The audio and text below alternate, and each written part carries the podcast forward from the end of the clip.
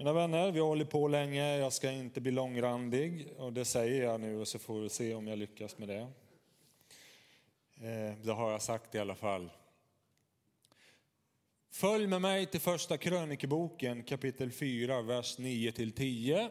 Vår kära ljudtekniker lagt upp den på väggen, en fantastisk text. När jag läser den ska jag säga, jag vill alla som läser Bibeln vara med om det, att vi börjar från första Mosebok och så går det bra med alla berättelserna. Och sen kommer man fram till krönikeböckerna och då fastnar man i de här långa släkttavlorna och så ger man upp. Någon mer än jag som har gjort den erfarenheten? Ja. Men de här släkttavlorna är viktiga, för här finns det bevis för att Bibeln handlar om riktiga människor. Allt du och jag är med om i livet, det finns där redan. Det finns någon annan som har varit med om det. Och det här är människor som du och jag en gång ska få möta i himlen. Är inte det fantastiskt egentligen? Bibeln handlar om dig och mig. Våra erfarenheter, läs om Abraham, Mose, David och apostlarna och Jesus, då ska du känna igen dig i allting. Därför att Gud har låtit det nedtecknas för att vägleda oss som det står, som har världens slut in på oss. Och det här är en berättelse som är inskjuten i en släkttavla. Den låter så här. Men Jabes var mer ansedd än sina bröder. Hans mor gav honom namnet Jabes, för jag har fött honom med smärta, sa hon. Jabes ropade till Israels Gud och sade, O att du ville välsigna mig och utvidga mitt område och låta din hand vara med mig. O att du ville göra så att jag slipper olycka och smärta och Gud lät det bli så som han bad. Vem var Jabes? Jo, han ingår nog i Judas ättlingar. Det är samma släktled som vår Herre Jesus är född i, också en av Israels tolv stammar. Det fanns också en stad utanför Betlehem som hette Jabes och kanske har han gett namn till den staden. Ungefär som att vi har i Sverige Karlskrona och, och Göteborg och sånt här. Och det var inte ovanligt på den tiden att man döpte städer efter viktiga personer. Det sker ju även idag. I övrigt vet vi inte mycket om honom. Den här lilla berättelsen dyker upp. Och vad den exakt handlar om, det vet vi inte. Det kan ha handlat om när de skulle inta landet. För han ber här om området ska utvidgas, så kanske var det så att när de hade vunnit seger då i området så fick de namnge staden Jabes efter personen. Vi vet inte, det kan ha varit någonting annat också. Men som jag sa, Bibeln handlar om riktiga människor av kött och blod som lever sitt liv och som möter svårigheter och problem. Och vad är det som är så speciellt med Jabes? Jo, det är ju det att han ropade till Israels Gud och upplevde bönesvar. Vår syster som har talat här om sitt arbete, ni förstår ju det. Hon säger det själv och ni förstår det när ni ser henne. Vad kan hon göra i en sån miljö? Och vad kan du och jag göra i en värld som är så ond och fallen och full av så mycket svårigheter? Gud har gett oss mycket gott i världen att njuta av. Jag tar inte bort det. Men vi vet att den här världen är fallen. Hur ska vi hantera allt elände som finns runt omkring? Här har du svaret. Jabes ropade till Israels Gud. Det är någonting med Israels Gud som är unikt. Till och med Moses skriver om det, han säger så här, finns det något annat folk som har gudar som är så nära oss, så nära dem som när vi åkallar Herrens namn? Mina vänner, allting Gud vill göra för dig och mig, det är knutet till bönen. Han har förberett stora välsignelser, frälsning, han vill ge helgelse, han vill bota sjuka, han vill förändra situationer, samhällen och människor. Men allting står och faller faktiskt med att vi åkallar hans namn. Åkalla Herrens namn så ska du bli frälst, står det. Vi vänder oss till honom i bön och det är den kontakt, jag vet inte varför har Gud gjort det så, men förmodligen är det så för att vi ska förstå att det beror inte på oss. Striden är inte vår utan striden är Herrens. Och i striden får man ropa till Israels Gud. Och mina vänner, det här behöver vi återvinna. Vi har glömt bönens kraft och bönens makt. Våra församlingar så gör vi en massa saker som är oerhört bra. Men är bönmötena de mest besökta bönmötena, de mest besökta mötena i våra församlingar? Hur ser det ut i våra hem, i våra familjer? Knäpper vi händerna och ber tillsammans? Så många kristna är så olyckliga och vi får inte det kristna livet att fungera. Här har du en anledning. En är den här, vi har slutat läsa den här boken. Och därför har vi inte heller förstått att det är genom bönen som Gud förmedlar sin välsignelse. Han har inte förändrats. Han sitter inte där uppe och säger för hundra år sedan välsignade jag Sverige med pingstväckelsen, nu drar jag tillbaka min välsignelse. Nej, men han väntar tills du och jag vänder sig till honom. Be så ska du få. Sök så ska du finna och bulta så ska dörren öppnas. Men Jakob skriver, ni har inte för ni ber inte. Om ni ber så ber ni illa. Ni ber bara för att tillfredsställa era egna begär. Men Gud har sagt, ropa till mig på nödens dag så ska jag höra dig och du ska ära mig. Den versen behöver ni lära utan till psalm 50. Ropa till mig. Det var det Jabes gjorde och det är det som förändrar allting.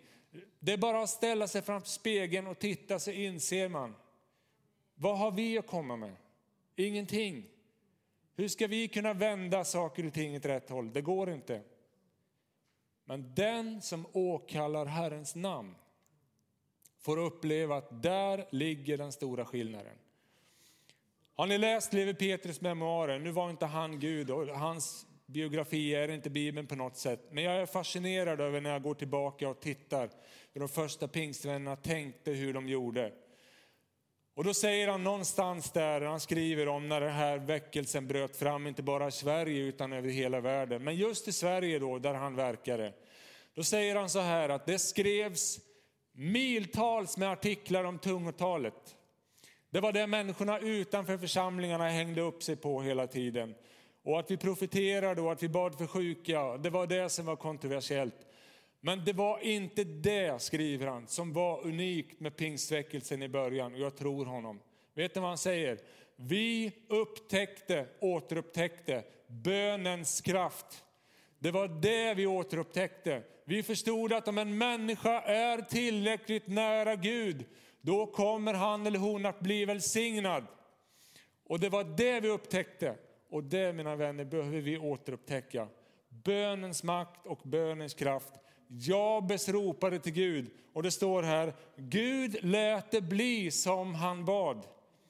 Kan du tänka dig något så fantastiskt?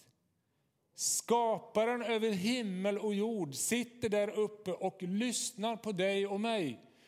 Och vi kan komma med våra behov, vi kan komma med andra människors behov, vi kan uttrycka precis hur vi mår och hur vi har det. Och det fantastiska är, Gud hör. Och sen står det, här nere råder hans eviga armar, Jabes bad här, låt din hand vara med mig. Mina vänner, det finns ingen situation här nere som inte Gud kan förändra. Ingen. Någon som håller med? Amen. Det finns ingen situation som inte Gud kan förändra som svar på bön. Ja, men det ser ut så här idag och det är si och det är inte likadant som det var förr och församlingarna är så här och vi har de här politikerna här. Vet du vad? Ta politikerna. Gud har bara lånat ut delar av sin allmakt till dem för en bestämd tid. Han upphöjer vem han vill till härskare över världen och han avsätter vem som helst. Det är inte de som har makten, det är Gud som har makten. Om Gud som svar på bön bestämmer sig för att fixa fred i Mellanöstern imorgon, då gör han det. Han låter ingen stå i vägen för sig när han väl har bestämt sig. Och vet du, det som är så fantastiskt, du och jag kan påverka vad Gud bestämmer sig för att göra. Har du hört om Hiskia, en kung som fick ett bud från profeten Jesaja då kommer Jesaja till Hiskia och säger så här, gör i ordning ditt hus, för du ska snart dö. Och Hiskia blir jätteledsen naturligtvis. Vem blir inte det som får ett sånt bud? och han vänder sig till Gud i bön och han ber. Och innan Jesaja har lämnat Jerusalem så får han ett bud, gå tillbaka och säg till kungen, jag har hört din bön, jag har sett dina tårar, jag ger dig 15 år till och inte bara det, jag ska låta dig se att jag räddar Jerusalem ur den babyloniske kungens hand. Wow, säger jag. Du och jag kan påverka vad Gud gör. Men det är genom bön. Det är genom åkallan. Och ibland tar det tid. En man som heter George Müller bad i 60 år för två män att de skulle bli frälsta. Den ena blev frälst en månad innan George dog, den andra frälst en månad efter att han dog. Men Gud hörde bön. Och mina vänner, vi behöver uppleva bönens kraft igen och vara med om detta. Att Jabes, han böjde sig för Gud. Och Gud böjde sig ner till honom. När Jabes ber här, och att du ville välsigna mig, så används ett ord i hebreiskan som betyder att böja knä. Att välsigna någon. När du och jag välsignar Herrens namn, då böjer vi knä. Men när Gud välsignar oss, då böjer han sig ner till oss. Han som sitter på tronen, som har allting i sin hand, han böjer sig ner till en enskild människa och välsignar den. Gud är fantastisk.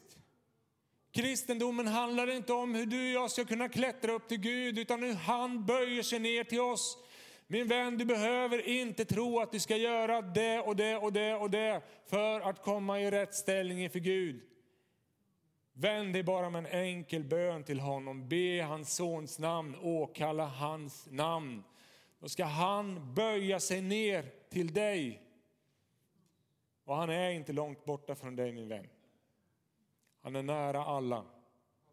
Och det är honom du rör dig och är till. Och han vet precis hur du har det. Jabes var född i smärta står det här och han ber om att få slippa det. Förmodligen var det en svår förlossning, men det kan vara någonting annat också. Men det var någonting i hans familj som förföljde honom. Han hade en bakgrund som var besvärlig. Och så är det för alla oss. Vi har saker och ting med oss. Det kan vara vår uppväxt, det kan vara sånt vi själva har gjort, någonting som vi har blivit utsatta för.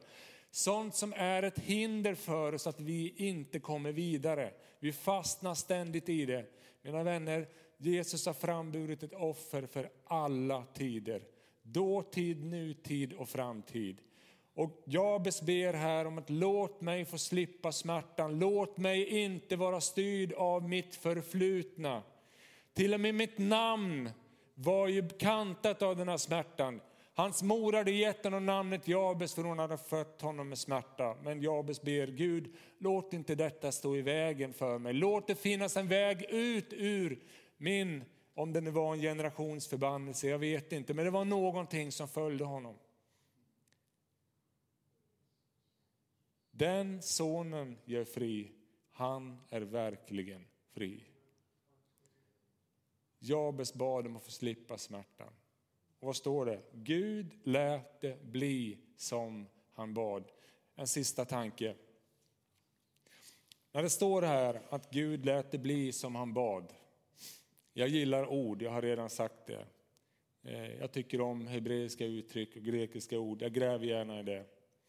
Och då står det här att egentligen används ett ord som används när Gud för fram djuren till Adam för att han ska namnge dem. Ni känner igen det från skapelseberättelsen.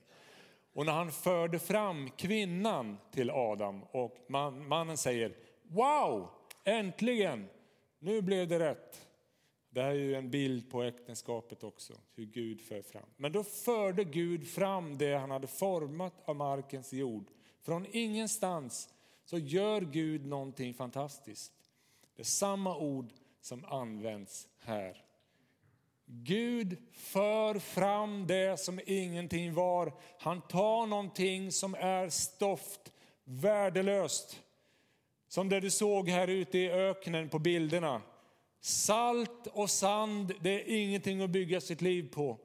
Gud kan ta det i sin hand som svar på bön och så för han fram det som ett bönesvar till dig och mig.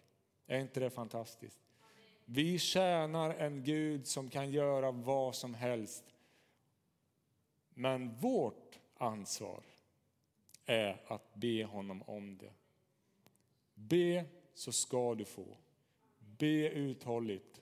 Kämpa med Herren i bön tills du känner att du har fått frid. Och tacka sen honom för att bönesvaret är på väg. För allt är möjligt för den som tror, inte för att det är någon magi i det, utan det är för att vi tjänar en Gud som har all makt i himlen och på jorden. Och allt han vill göra, det gör han i himlen och på jorden. Och när du ber och du får ett löfte, det här ska jag göra med dig, då ställer du dig på det löftet och så säger du till Gud och påminner honom så här, Gud, det här har du sagt och ditt ord säger att du inte kan ljuga. Det här hade Jabes upptäckt. Vi behöver upptäcka det, eller hur? Amen. Låt oss bedja. Fader i himlen, i Jesu namn. Du är en bönhörande Gud. Jag vill tacka dig för det den här morgonen. Tack att du ska välsigna var och en som är här idag. Låt din ande vila över oss. Jag vill be för församlingen här. Bönens ande ska utgjutas över ditt folk, Herre. Jag ber Jesus att du ska fylla den här församlingen med människor som lever sina liv på knä inför dig och som får uppleva att när de går ner på knä för att välsigna ditt namn, då ska du välsigna dem. Jesus Guds son, ta hand om Karlskoga, ta hand om hela området här. Låt det komma en underbar andlig förnyelsetid över detta område. Jesus Guds son, bryt sönder sånt som står i vägen Herre för denna ditt verk som du vill utföra. Och låt människor bli frälsta på denna plats, döpta i vatten och döpta i helig ande. Och låt ditt verk ta ny fart, inte bara här, utan i hela vårt land. Och jag ber om detta som svar på bön. Tack att du också ska hjälpa oss. I Jesu namn. Amen.